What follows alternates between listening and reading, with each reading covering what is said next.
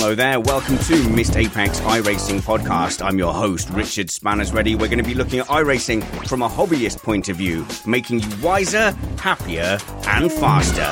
This is Missed Apex. I'm joined by an expert iRacer and real world racer, Bradley Philpott. Hey, Brad. Good afternoon, Spanners. Thanks for joining me again. I watched your stream. Uh, in fact, we watched it all as a family. We sat around the big TV and we put your YouTube stream on the big family telly.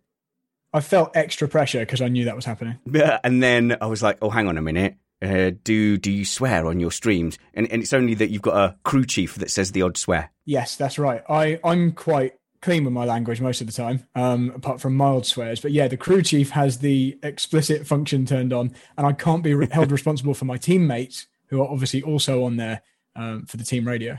Um, but we did we did enjoy it. Even Mrs. Spanners was impressed with the quality. Um, it was quite good when your teammate was driving because you could put it into context and explain what was happening. You know, over the course of a, a three hour race. Yes, that's right, and and it's quite good because I can choose to either talk to um, to my live stream mm. or my teammate or both. So there are times when I can talk about them and things they might have done, like maybe crash early on in the race, um, yeah. and I don't actually offend them by by them hearing that. So or put them or put them off, or like you're not sitting there trolling them, going, "Oh, for God's sake!" Although I did notice there was a slight irritation that you had not yet got in the car and that a crash had occurred because you were kept going on. Oh, look at the pace we've got. We're top three pace, but we're stuck here at the back because of yeah. that crash. Yeah, that happens too frequently uh, in my recent experience, where my my sim teammate has an accident, but I'm, I'm, sure it's just a run of bad luck. I've got another race coming up tonight where it's a, a joint sim driver and real world driver setup, um, and I get to go first today. So ah, hopefully, brilliant. I won't do the same, and I'll have a nice clean stint. So um, in a couple of weeks' time, I'm bringing our friends Carl Power and Matt Trumpets and uh, and one other um, yet to be named, and we're going to talk about uh, headspace uh, because we're all a bit hot headed. And if we get taken out by someone else and it's not our fault, we tend to kind of go on tilt and be like, wow, this is stupid. I'm never doing this series anymore. Everyone in F3 is a complete git and I hate them. Uh, but you can't quite be like that in an endurance team. And you've got real life experience with endurance team racing as well. It's a very different kind of mentality. You have to be just, I guess, a little bit more forgiving, but you must feel just a bit peeved when your teammate bins it. Yeah, it is a very, very different dynamic. And it's an extremely similar dynamic to how it is in real life. Um, so you are, you really are there trying to do a job for your team. And you've got this responsibility not to break the car in exactly the same way as you have in real life. These people have all prepared for it in these races where people take it very seriously, and we've got Daytona 24 hours coming up this weekend, for example. I know for a fact my team have been putting in hundreds of hours of practice laps. And if you go out and wreck the race because you've been a bit hasty overtaking a back marker and you've clipped them and you've got some, you can get permanent damage. You know, it's not like some of these races where you have a fast repair. If you if you break the car, if you do some floor damage over a curb and you've agreed before the race to be careful on the curbs, you're going to be in the doghouse for the next 23 hours and 30 minutes or whatever. So yeah, it's uh, it's like real life in that respect. So I've been coming under a little bit of like gentle pressure from our Missed Apex panel and some of the Slack community that do sim racing. You know, saying why won't I do the Daytona 24 hour that's coming up? Well, on this particular occasion, it clashes with Missed Apex round five, not the events themselves, but the practice time. And I really feel like you know I can't dedicate the practice time to that discipline because I'll get yelled at by my wife. So I need to practice for the map series. Um, but it's that whole pressure of letting your your team down. And someone said to me, "Well, just drive slow, as in don't break it, because that pit stop costs way more than the odd tenth you get from like riding a curb and really smashing out the the fastest laps." Yeah, um, that that is the case. And and your point about practice is is really apt. I feel exactly the same way. I try hard not to split myself between too many different series. And that's exactly why I'm not going to do the map race this weekend because I want to be as prepared as possible for Daytona. And, you know, even the race I have this evening, which is Formula Threes at probably Snetterton. I think the public vote is is leaning towards Snetterton. Um, I'm a little bit worried because my endurance team are testing tonight, for example. So I'm missing out on that time. I, I generally dedicate a whole week to a big event like that. And so, for example, last week Um, I had the the Nurburgring race, the DNLS, and I I practiced a week every evening. That's the track I was at. I wasn't doing any official races or any other series. I was just focusing to do the best possible job in that special event. And that's really that's the thing I enjoy most in iRacing is those special events. So for anyone new listening, uh, Brad Philpott is a very top level uh, real life racer and sim racer. You're something like top 30 in the UK on iRating. Yeah, around that. Probably 35 now because it's been can, a few weeks since can you I've, just I've done... get into the top 25 so I can say top 25 in the UK I rated Brad Philpott. I'm not in that same zone. Okay, I am a, a middle aged presenter, dad of two, uh, so my ambitions are somewhat different to Brad's. But if it is a single seat, single person event like the Missed Apex event or an F3 official, I am happy to just jump in and have a go, and I'm happy to go right. Th- this is what I do. Like if I'm jumping into say uh, when I jumped into F3 for the first time, I'm happy to be like really polite and just wave people by and use the race as my practice and lose a bit of irate rating. I don't mind. I don't mind that at all.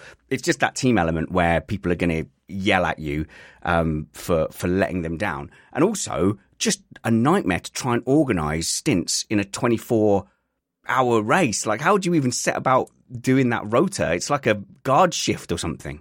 Yeah. So the way I set about doing that is I don't get involved in it whatsoever. I just do the driving and I let my really professional teams deal with the stints, the strategy, the fuel calculation, all that kind of thing, pretty much in the same way as I would in real life. I don't tend to get involved in any of that side of things outside of a kart event where where you tend to be the um the engineer and the yeah. driver and the strategy person. So for these these sim special events, I leave it to the team, and that's why I'm with those teams because they really know what they're doing. So I've seen the spreadsheets they use to calculate stint lengths and uh, and all that kind of thing. And they have so many contingencies built into the strategy. It's it's really quite a, a sight to see. And I'm very happy to be with yeah. teams like that that know what they're doing. So I've never entered any kind of team event. Um, just tell me how does it physically work in iRacing? Like, is it is there some kind of rule where everybody has to do a certain amount of laps, or is there a minimum stint length? And I guess the thing that really would confuse me and scare me is like how does the changeover work? Like, if I'm late, is the car just sitting there? you know, or does someone have to like phone you and go, mate, I'm pulling into the pits now. Make sure you're ready. So the way it works is um, a little bit specific to each event. Uh, they're, they're, not always exactly the same. And I actually don't know what the minimum driving time is for, say, Daytona this weekend. For the Nürburgring race I did last weekend, uh, that was a 45 minute minimum for each driver. Um, and you know, a, that was a three-hour race, so and there were only two drivers, so quite easy to achieve that. Um, but for these endurance, official iRacing endurance races, there will be some kind of automatic minimum built in, I'm sure. In terms of changing driver, it's actually very simple. You sign up to the event as part of a team. So um, in within iRacing, you can set up teams and you can invite drivers into them. Ah, You'll get a little notification inviting you into that specific team. And then when you click join for the race, when you sign up to that specific race on the day, however long before the event actually begins, instead of it just loading as it would normally and you click join, it will give you like a little drop down box of teams. And if you've only got one team ah, signed up for, you just okay. click that one. Yeah. Um, but you can't you can't join as an individual. You have to join with a team that you're part of. And if you don't have a team, you can obviously make your own one. Um, so it will ask you to do that, and then that will also give you specific mm. team liveries you know, driver suits, all that kind of thing, if you've set that up beforehand. In oh. terms of just cha- changing into the car, um, just to touch on that, as you mentioned, mm. um, when your teammate is in the pits, there's a little button that comes up that says remove driver. So it's very simple. You, you kind of just click your way into the car.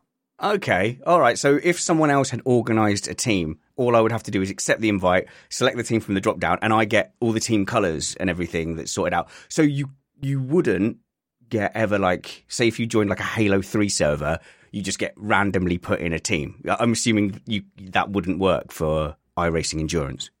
No, I do believe there's a there is a setting that um, it says anyone can join teams, something like that. But I think it's quite unusual. I, mm. I, think you do generally have to be part of a pre-arranged team that that you are a member of. And the way these special events work now, they've tried to make it a bit fairer by um, putting you in a split based on the average I rating of your team and I believe all those drivers have to enter. There were some little loopholes in the past where you could get um, it was based on the highest rated driver in your team, so you could get a mm. real ringer with a massive high I rating to sign up for you, get all the other drivers in afterwards, and then that high rated guy could drop out just before the session started, and you're kind of in the top split at that point or in the higher split. Nowadays, you have to, it's taken the average of the team, which seems to make a lot more sense to me. Oh, no. So I really, even if I was just guesting in a team, see, my thought was maybe I could just come in and do like a half hour stint just to show my face, you know, show my face at the party and and be able to tweet it and say, "Oh yeah, I took part in the thing." Uh, but then I don't want to drag everyone's split down with my. I think I'm on 1800 at the moment. I rating. I mean, it, that depends on whether they care, because a lot of people will just go in whichever race they happen to be put in. I, I want to be in the hardest possible race. For me, I, I want to be in the top split. I very, I, I'm very unlikely to be for Daytona purely because me and the rest of the team just haven't got high enough I ratings for this particular event. Mm. Um, I think we're going to probably average out at about 5,000, and it's around 7,000 I rating you need generally to get in the top split wow. of, uh, of some of these races. That's so eye watering. to work hard. That's eye watering because you think um, for the Formula Renault 2.0, for example, um, an I rating of 17, 1800 is enough for the top splits generally. And then I'm finding with F3, you want to be, uh, except for the really quiet times, you want to be kind of like two and a half thousand. So, like Daytona, I guess, is that a, a much higher profile event within iRacing? Certainly, everyone I know in the sim community is talking about this event.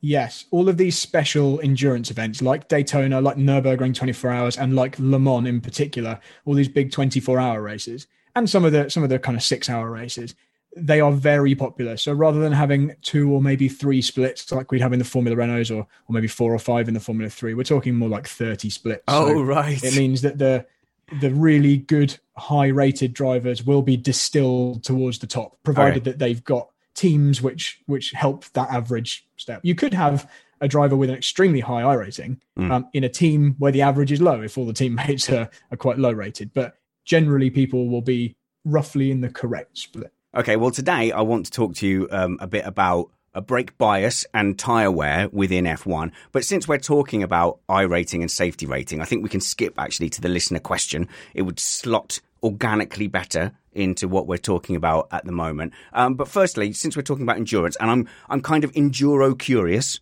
because people have been uh, nagging me to be honest. But I've been I've been really focusing on the single seaters. And when I first started, I really focused on the MX5 because I didn't have any money. So I really wanted to like master that. And I, and I feel like when we moved to the single seaters, that was a big change. And I've not mastered it by any means, but I feel like confident and comfortable in it. What am I going to feel going into the endurance? Like, firstly, like, what cars were you driving at the DLNS, and what cars are driving at the this Daytona 24 event? Okay, so that, first of all, I also love doing the single seaters in iRacing because I think, in particular, in uh, VR, it really feels like you're in the cockpit of a race car and you can see so much stuff around you. Yeah, it's amazing. You can see the front wheels yeah. and you can place the car easily. Yeah. And it's very responsive because it's a very lightweight single seater with lots of grip. So I, I am in a similar boat to you in that respect. I, I really enjoy those. Yeah, the we're the same. Find, we're the same, yeah, me, basically. Exactly. Yeah. In the endurances, you're yeah. going to be in obviously endurance style cars, which tend to be GT cars, GT3 or GTE so I was racing right. in a GT3 Mercedes in the DNLS race last weekend.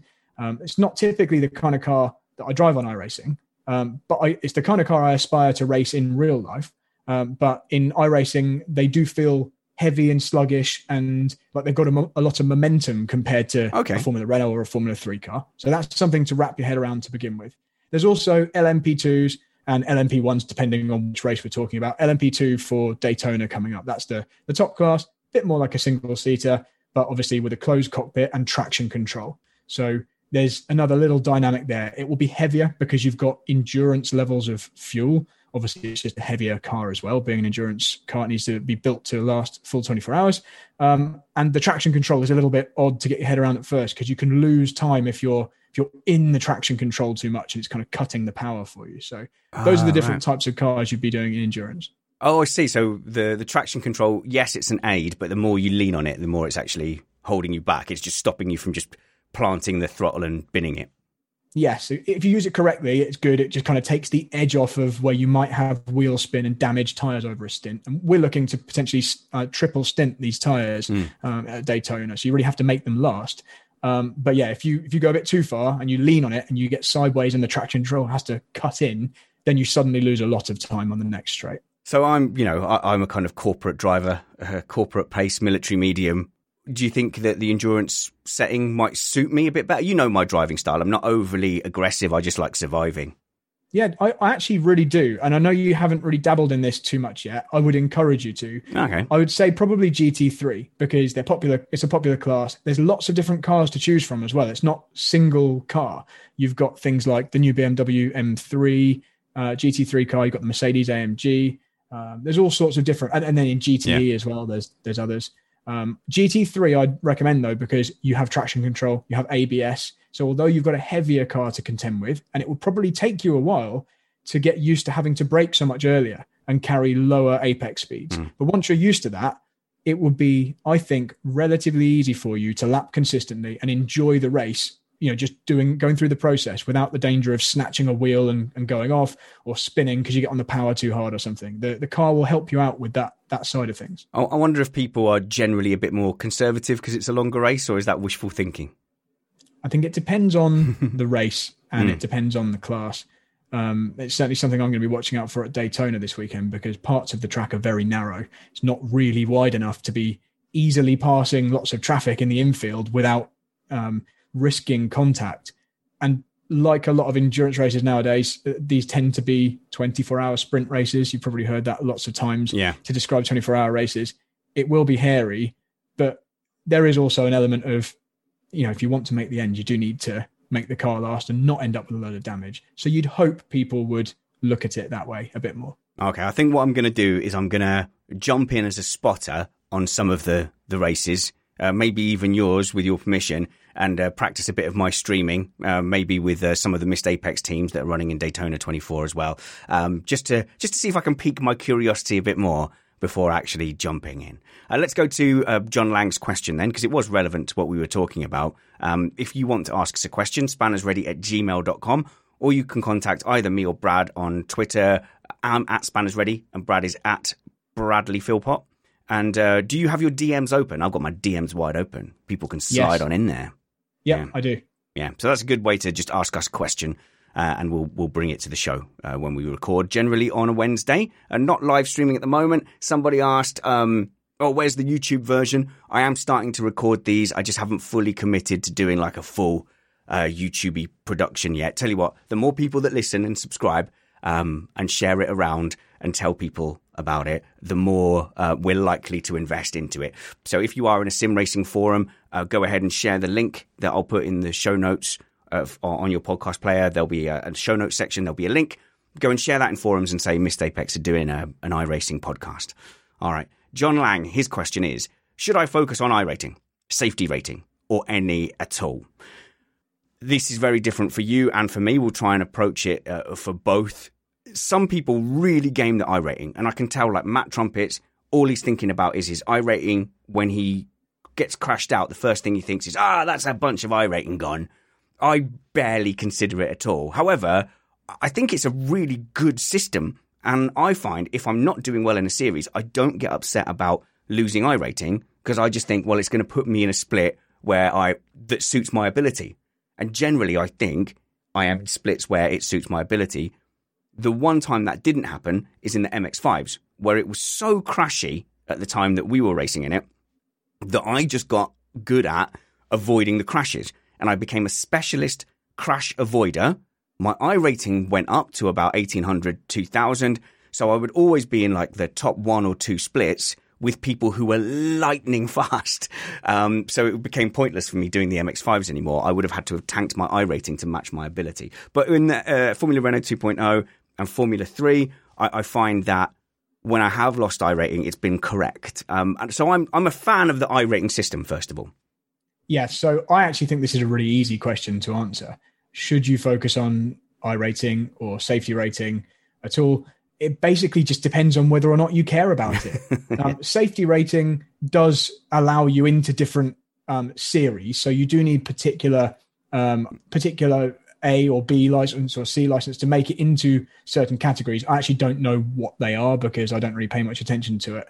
Um, being a 4.99 A license driver, um, but it, it, matters if you want people to think that you're safe. mm. and it matters if you want to do those particular series where you need a, a high license. But but that's that's the only reason really. iRating is a little different again. If you care about being in the highest possible split, for me, I want to be in the Le Mans 24 hours, like the iRacing Le Mans 24 hours, which is split one. I mm. want to be in the one which is broadcast by Race Spot, the TV guys. I want to be in that race with a chance to win even if we were the slowest team in in a particular class i want to be in there because you hmm. need to be in it in order to have a chance to win it i don't want to have to send the link to my my family yeah. or anyone who wants to watch it and go oh no don't don't watch the official stream because i'm not in that one. I'm in split three or whatever. I want to be in the main one. And that's kind of my aim to enjoy these big ticket endurance races in the main event. So for me i do need the highest possible I rating in order to achieve that. So i see all my official races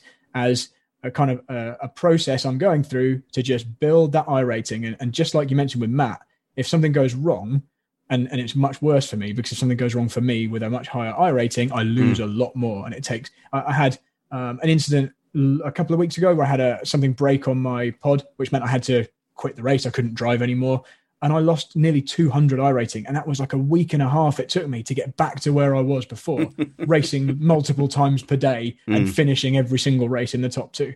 So, yes. So the short answer is, oh, oh goodness, it depends. So, um, if you care about those things, yeah, then yes, focus on them. If you don't, like you mentioned, if you just want to be put into the appropriate split for your your current ability, just do your best, and you'll yeah. just end up there. Yeah. So obviously, I'm trying to improve my ability. And by the way, like even the first two episodes talking to you, working on my braking and my exits and understeers, I, I've taken nearly a, a second off of my F3 lap time at Barcelona just in that in that week of focusing in on that. Um, so I've been enjoying my splits a lot more. Uh, but in F3, there is an incentive to have I rating because so many of the real world drivers we've heard of race in F3, and the incentive and the thrill, like it sounds really sad and fanboy, but the thrill of like being in a race with Fernando Alonso, uh, Max Verstappen, Lando Norris, and those guys is like such a huge draw of iRacing. And um, before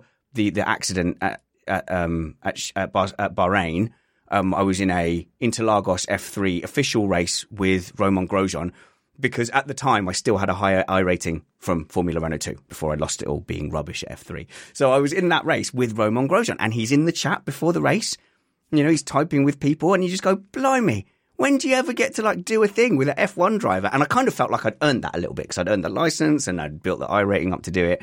Um, and then I ended up uh, spinning and having to go to the pits. And then I was fighting him off from lapping me. So I spent two laps trying to stop Romain Grosjean lapping me, which was absolutely fantastic. So that's the that's the only like equivalent I have to you of, of like getting into the top event is I'd like to eventually earn being in the top splits of of F3 which feels achievable ish.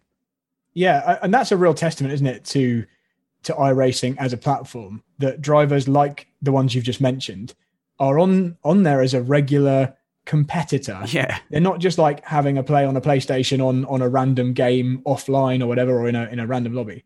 They're part of this whole thing in the same way as we are. They've got their own iRacing career, they're building up their own iRating. There's no shortcuts, they're just doing it as we all have to and finding themselves you know they they agreed that it's realistic enough and worthwhile getting to that point and competing uh, and actually having a race you know a, a, race which feels real to them and it's it's really cool having those guys in yeah, no, it, it was cool. Um, uh, Jake Oliver as well, F3, and uh, sorry, Formula E uh, driver. Had a few races with him before I started sliding down the splits. Uh, but yes, uh, absolutely is a thrill. Uh, so to answer John's question, um, it depends on whether you care and whether it achieves any specific goals for you.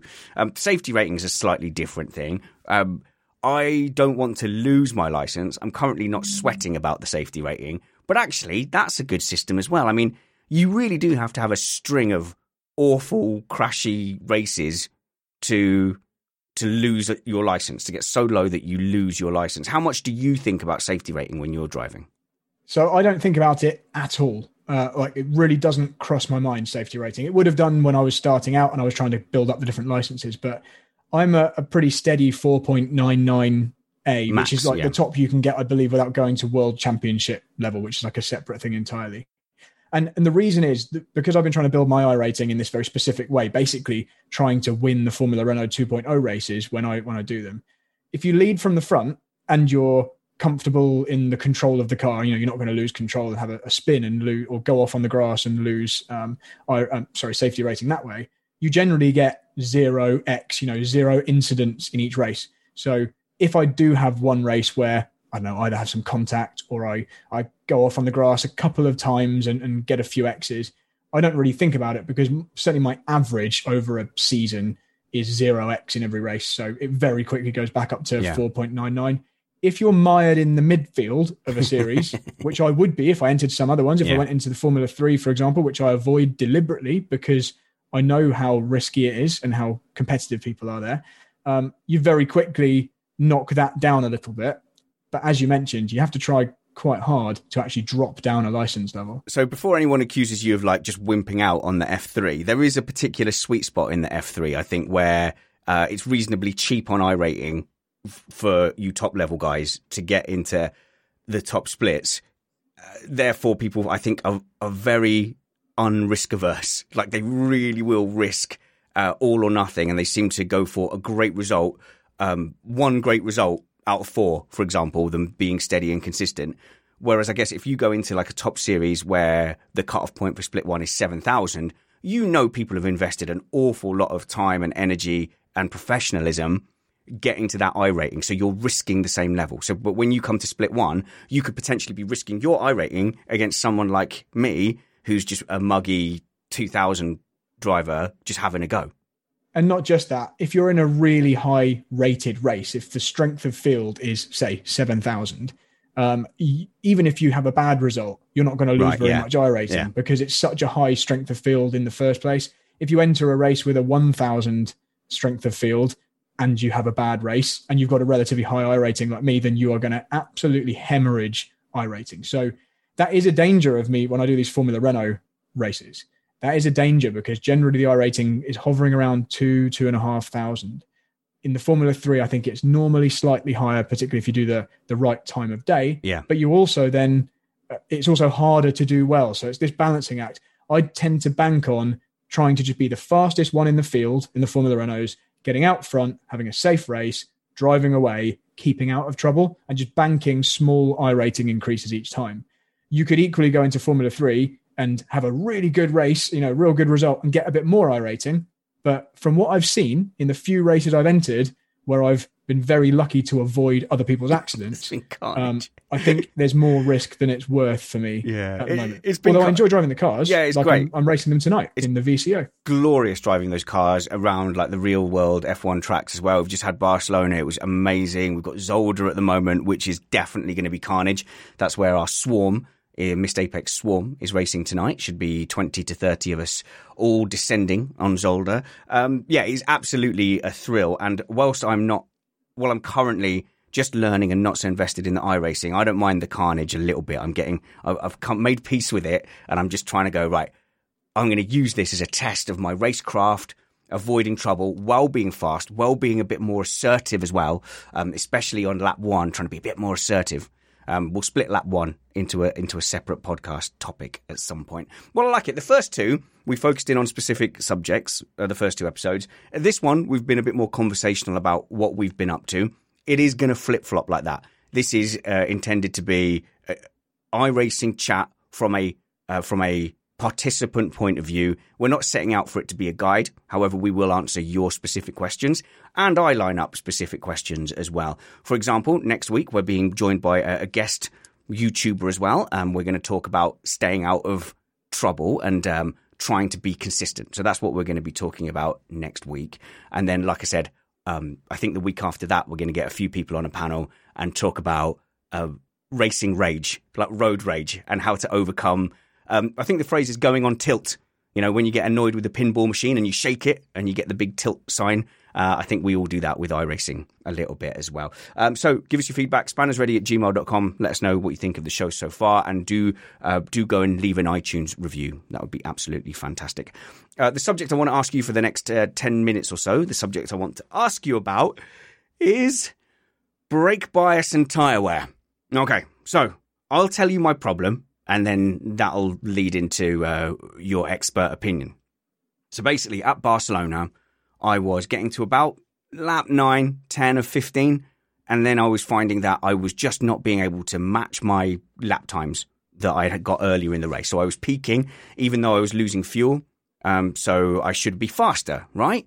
But the front wasn't gripping. I was feeling like front limited. I couldn't get turned in. So then I had to brake earlier to get it turned in. I found people in front of me, the gap was suddenly disappearing. I was hunting someone down, but I was losing them. And I was having to spend the back end of the race worrying about the cars coming through from behind. You know, cars, we'd been in a chain, a consistent chain for the whole race. And then suddenly I'm falling back. Someone in our Slack group suggested putting the brake bias back. I don't know what that does, and I don't know why I should do it, but it worked. Suddenly the front wheels were turning again, and I was able to maintain my pace and be competitive towards the end. So that's all witchcraft to me, Brad. What was happening? Okay, so first of all, iRacing, as with any decent sim nowadays, will be modeling the tire wear as well as tire temperature of right. the car you're driving. Different cars have different tires, and some cars even have choices of compounds of tire which will act respond differently. Um, you were experiencing maybe a combination of um, tire wear and tire temperature spiraling. And what you tend to find, particularly if it's the front end that the tires are dropping away in terms mm. of performance, um, then you will then also build up extra temperature because you're sliding that front end more as you get more and more understeer. So you might, I don't know exactly what was happening for you. Barcelona, you tend to get a combination of those two things. Oh, okay. It felt like um, understeer. It felt like I was, un, it wasn't, just wasn't getting the bite in that I was yeah, getting. And, it, and it is, it's understeer caused by tyre wear at the front and, mm. um, and then as a consequence of that, the tyre temperature getting too hot and then you know you just hmm. slide more and more and that's actually something in iRacing which you really have to work hard to avoid in, in a lot of cars is overheating the tires once you get into that downward spiral of of performance getting worse so the tires slide more and then they get even hotter and then they slide even more you can find the car totally undrivable mm. um, at, at, some point eventually and, anyway and, so, and this could happen over the course of an f3 race at barcelona so i'm not imagining it that i was having this effect could well have been real Oh no, of course, yeah. absolutely. Right. Your peak performance is uh, generally early on. Although with the Formula Three cars, they mm. do hmm. tend to take a while for the tires to warm yes. up. So you sometimes yeah. see kind of uh, slow lap times to begin with. The tires then build up the temperature. They've got a little peak window, and then they'll start to drop off as they wear and, and then start to overheat. So I think this correlates with me improving my pace. Does that sound plausible? Because in previous rounds, people were talking about tire wear, and I was like, I'm not really getting any tire wear. I have only started seeing it in the last couple of weeks since I've been trying to push and, and be more on the edge. Yes, if you weren't going fast enough to wear the tires oh, enough no. that you're noticing it, then then that could definitely be a thing. Um, in the in the Formula Three experience I've got in iRacing, which is mainly this VCO Pro Sim yeah. thing, um, I know for a fact that it takes a good while for the tires to get up to temperature. So generally, the Formula Three cars have pretty good tire wear. You know, they don't mm. tend to drop off that much. But Barcelona, where you were, is a bit of a tire killer. So that might have exacerbated it. yeah, it. that's good though. Um, I did a practice session yesterday at Snetterton where I did around about 20 laps or so in a row. And all that happened was the car got quicker and quicker and quicker. So the tires weren't wearing enough to um, offset the fuel loss. So all I was getting was improvement. The mm. fuel was dropping away, car was getting lighter, the tires were only wearing a little bit. And so the lap times were improving because of having less weight. But if you're at a track which is harder on those front tires, or if you're inducing understeer, you know, you could you could drive incorrectly and make it worse. You know, if you're using too much lock or right. allowing it to scrub. So you do have a you do have some kind of virtue to control that. Then you could feel that. And another thing which will make a big difference is if you're following other cars. You mentioned the cars in front of you pulled away. Yeah.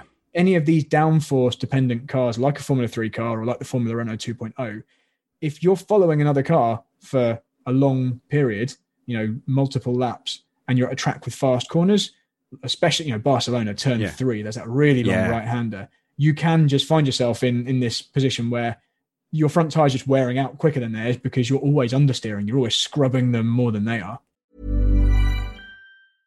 Want flexibility? Take yoga. Want flexibility with your health insurance? Check out United Healthcare Insurance Plans. Underwritten by Golden Rule Insurance Company, they offer flexible, budget friendly medical, dental, and vision coverage that may be right for you. More at uhone.com. Ready to pop the question? The jewelers at BlueNile.com have got sparkle down to a science with beautiful lab grown diamonds worthy of your most brilliant moments. Their lab grown diamonds are independently graded and guaranteed identical to natural diamonds, and they're ready to ship to your door. Go to BlueNile.com and use promo code LISTEN to get $50 off your purchase of $500 or more. That's code LISTEN at BlueNile.com for $50 off. BlueNile.com code LISTEN. Okay, okay. So we see this in F1 where they they say like you know once you get within I think it's about two seconds at the moment in the modern cars they say they feel the understeer. So the the downforce isn't effect, as effective. It's it's like having less downforce. If you try and drive it like normal, you're inducing understeer. Like we talked about in the first show, you're having to do too much turn for for the speed that you're going, or you're trying to turn it more than you have for downforce at that speed. So you're effectively giving yourself understeer and more tire wear. Is that effect then in F3 so bad that if I'm not overtaking a car immediately, I should sit back a certain distance? It certainly can be. It's very situation dependent because you could theoretically follow a car around quite close to them for quite a long time if, mm. if the corners you're going through aren't that dependent on front downforce, if they're slower corners, tighter corners. Um, I've definitely found at Barcelona there will be p- parts of the track where you'll be forced to drop back, not even deliberately dropping back. Mm. You just won't be able to stick as close to the car in front, and then you'll drag back up to them on the straight, ready to have another attempt at an overtake, maybe down the main straight, something like that. But you, iRacing absolutely models that effect where you will be losing front end performance, for example, you'll be losing front grip if you're in a corner, mm. following the hole punched in the air by the car in front. As you cross that kind of hole, if you were to pull out of the direct slipstream, yeah. have a bit more grip. As you were to cross behind them, you'll feel that you've got less grip whilst you're in that spot behind them where, where they've already punched a hole in the air. Um, you asked about brake bias and how this relates to Oh, this. yeah, sorry. I yeah, didn't yeah. really explain that. The, the reason that that brake bias adjustment rearward would have helped you in this situation is because generally, if you've got a lack of front performance, mm. front tire performance, maybe you're locking the brakes too easily, you're not able to trail the brakes in to the corner with as much speed as you normally would because the, the tire just locks up too easily. Winding the brake bias rearward means that obviously you, the rear is doing more of a percentage of the total braking, and so less of that braking effort that you're uh, you're putting into the um, system with your pedal pressing. Less of that's going to the front wheel, so they'll they'll lock less easily. So mm-hmm. you'll find okay. it a little bit more stable. Um, ultimately, it's not the ideal way to do it if you didn't have this loss of front performance. Yeah. But but that's just one of the things you do as as the front tires drop away. Oh, okay. the bias backwards. So it's only as they drop away. It's not like I should have started the race with a more rearward brake bias. I mean, that depends if you had it correct to begin with. Um, I just had want... the one that I lazily stole from a setup, so I just it was probably it was probably quite close to being um, ideal. But you can always test this by just braking really hard somewhere and seeing which axle locks up first. If you brake really, mm. really hard and the rear end locks up and it snaps around on you like a go kart would, your bias is too far rear, so you can go a click forward. And you can just keep doing that until you find the point where it's almost all four wheels locking at exactly the same time, but with a very slight bias towards the front because okay. you don't want that instability of the rear snapping. Okay, so look, this this was really what I wanted to ask you about today is is how do I know I'm in the correct brake bias? So when you say slam the brake really hard, are you talking about like mid corner? So like I get um, on on the straight normally, so on the approach okay. to a corner. So how do I feel the lap. how do I feel the rear going, and how do I because I can't see the rear wheel, the front wheel, I can see when it's locked. Yep. So the way you feel the rear going is because uh, in, in similar way to how you feel any oversteer, the car is rotating more than you're telling it to. So, okay. for example, if you've got the wheels pretty much dead straight on a straight yep. and you brake really hard and the car starts to point in a different direction, uh, that's okay. the rear moving around. You'll feel that through the steering wheel by the steering wheel trying to be pulled out of your hands um, in the opposite direction to whichever way the car is going. Okay. So, if you were to slam on the brakes and the car was to veer to the right, as a driver, the sensation you're feeling through the wheel is the steering wheel effectively trying to be pulled out of your hands to the left. Yeah. So it's like the car is trying to steer left, but actually it's turning right. So do I want and to deliberately have a slight steering angle while I'm doing this just to give it the chance to do that?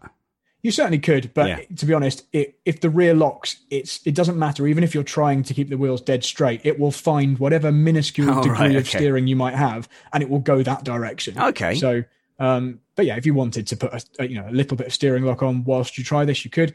But you'll know quite soon if the rear locks. So, And so- just keep winding the bias backwards until that happens. So if the front locks, I will just see it because it's in front of me.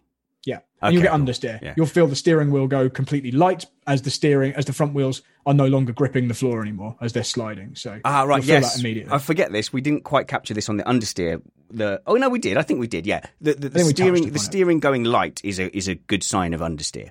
Um. So with the brake bias, right? Let me try and get this right in my head. A higher percentage means that more of the braking force is applied to the front as opposed to the rear. Yeah. Yes, on Right. iRacing. So when it says say fifty one Yeah. percent, that means fifty one percent of the braking is being done at the front. Mm-hmm. So you tend to describe brake bias with respect to the front axle. But yeah, you could say 51 49. So I'm trying to Um, think about it in like bicycle brakes. You know, you would do most of your braking probably on the the front brake, um, and and if you if you brake too much on the front brake without the rear, uh, it sort of stops, locks at the front, and tries to throw you over the top of the bike. Um, if you do too much rear brake, the front wheel keeps spinning, uh, but it slides around and skids around um, behind you. Um, yeah, so setting that brake bias. Um, what will I notice if I do your procedure? It's just less oversteer, less understeer. Um, but I don't know. It, just feels like such a dark art to me that if I hadn't had this conversation, I would have just said it at 50 and never thought about it. You'll notice a more stable car. Yeah. That- It's that simple. And, and your analogy of the bicycle is really good, actually, because um, it makes it quite obvious what's going on. Mm. It might be a question that some people would have at this point. Why don't you just set it to 50 50? Surely that makes sense if you want it to be the most Mm. balanced possible. And the reason is because of the weight transfer, the vast majority of the braking tends to be done by the front axle because that's where all the weight dives under braking. You know, you're the the weight is moving forward to the front axle. So those those tires are the ones that can do the most effort during the braking phase. If you were to set it at 50-50, generally, even in a very stiff car like a single seater, which doesn't have a lot of weight transfer, generally the rear will still lock first. So you still want generally want to be over 50% um, on the front axle until we start talking about things like hybrid recovery systems that are doing some of the braking for you and that kind of Mm. thing. My the LMP2 car I'm driving at Daytona 24 hours this weekend, I noticed my team has set the brake bias to 49% on the front. So we actually have a more rearward bias, but we're still not getting front locking. So it's not this isn't a kind of catch-all definition, but normally in the vast majority of cases, you have a slightly higher percentage at the front than you do at the rear. And whichever axle locks first Yeah. in your practice test, move the bias the opposite The direction opposite way. until you've got this lovely neutral balance where you can brake really hard and you don't get a front lock and you don't get a rear lock, or you have to you have to try very hard to get either of them. Do I need to beep out the exact percentage that you just said for the brake bias? No, no, no. okay, sure. Everyone would have all the different teams worth Hmm. their salt would come to that extremely early on in the setup, build, and procedure. Good. Just checking. Didn't want to get you kicked off of a team just for doing this iRacing podcast. Uh, well, that was a lot of fun. I've learnt a lot as well, and um, I, I think iRacing as a hobby. I mean, gosh, it's it's certainly up there and even beyond golf, right? In terms of not just cost, because it is very golfish in terms of cost as well. Because you can you can spend what you want on iRacing on iRacing and sim racing in general. In that, it's not something where it's immediately obvious what you need to do and what you need to learn. In golf, you will benefit from going and getting lessons and golf lessons. And I used to spend days and hours when I should have been furthering the cause and profits of my company. Instead, I was on golf forums, you know, trying to look up swing plane paths and which clubs I should use. iRacing really is just this kind of dark hole where you don't know what you're supposed to learn. Because in a arcadey type game, it would say someone someone would come in and go, "Your tires are getting low," or you'd have like a, just a graph where green is good, and then as your tires go red, you go, "Well, that's bad. I'd better change my tires." iRacing, I would just assume that I was just getting worse towards the end of races, unless I had experts like you to ask what was going on. I think that also shows how how steeped in realism the Mm. whole thing is because I think real world drivers don't find anything like as much a, of a difficulty in the things you just described. The things that they have to learn, as I certainly have, are, are computer related things. How to how to kind of get the most out Yeah. of your rig Mm. in order to allow you to drive as fast as possible. But setup the setup side of things, apart from some minor quirks, generally reflect what you'd find in real life Yeah. um, and you know, and the dri- how to drive the cars again, very, very much exactly what you would do in real life, and you go through the same process in trying to learn. So, I think it's certainly harder for a a non-driver to Yeah. come in and learn everything from the beginning. Oh yeah, and what we should remember is look, if we assume a certain amount of realism. So, so for the sake of this argument, iRacing is pretty realistic in compa- in comparison for the skills required. Um, then what I'm trying to do as a presenter is shortcut to what you have done as a lifelong driver. Uh, and you know that's its own skill set and its own trade. So it's it's weird for us to sort of come in and then try and shortcut to driving a Formula Three car, which which I would never you know dream of doing. Um, so you need a, a steep learning curve to even get vaguely competent at it. Um, but yeah, it's been very enjoyable, and that's why podcasts like this exist, so that people can bury themselves deep into into all the minutiae. So if you want us to expand on any of the the points that we've covered today, spannersready at gmail.com. Let me know uh, what you think and what direction you'd like us to go in, or correct us as well. We don't mind being corrected either, or clarifying a point that we may have skipped over in passing that wasn't entirely correct. Uh, and Brad tries to skip and caveat everything he says by saying it depends uh, and going down three different paths. I'm not like that. I'll just blurt stuff out. I don't mind if you tell us we're wrong. Follow Brad at Bradley Philpott on Twitter. Follow me at Spanners Ready. Our F1 show is at Missed Apex F1. Uh, we'll be back sometime next week. Hope you're enjoying it. Leave a review on iTunes, five stars, and then I don't care how insulting you are, you can insult my face. Just give us five stars uh, and keep listening to Missed Apex iRacing podcast. Tell your friends that we made you happier, faster, and wiser.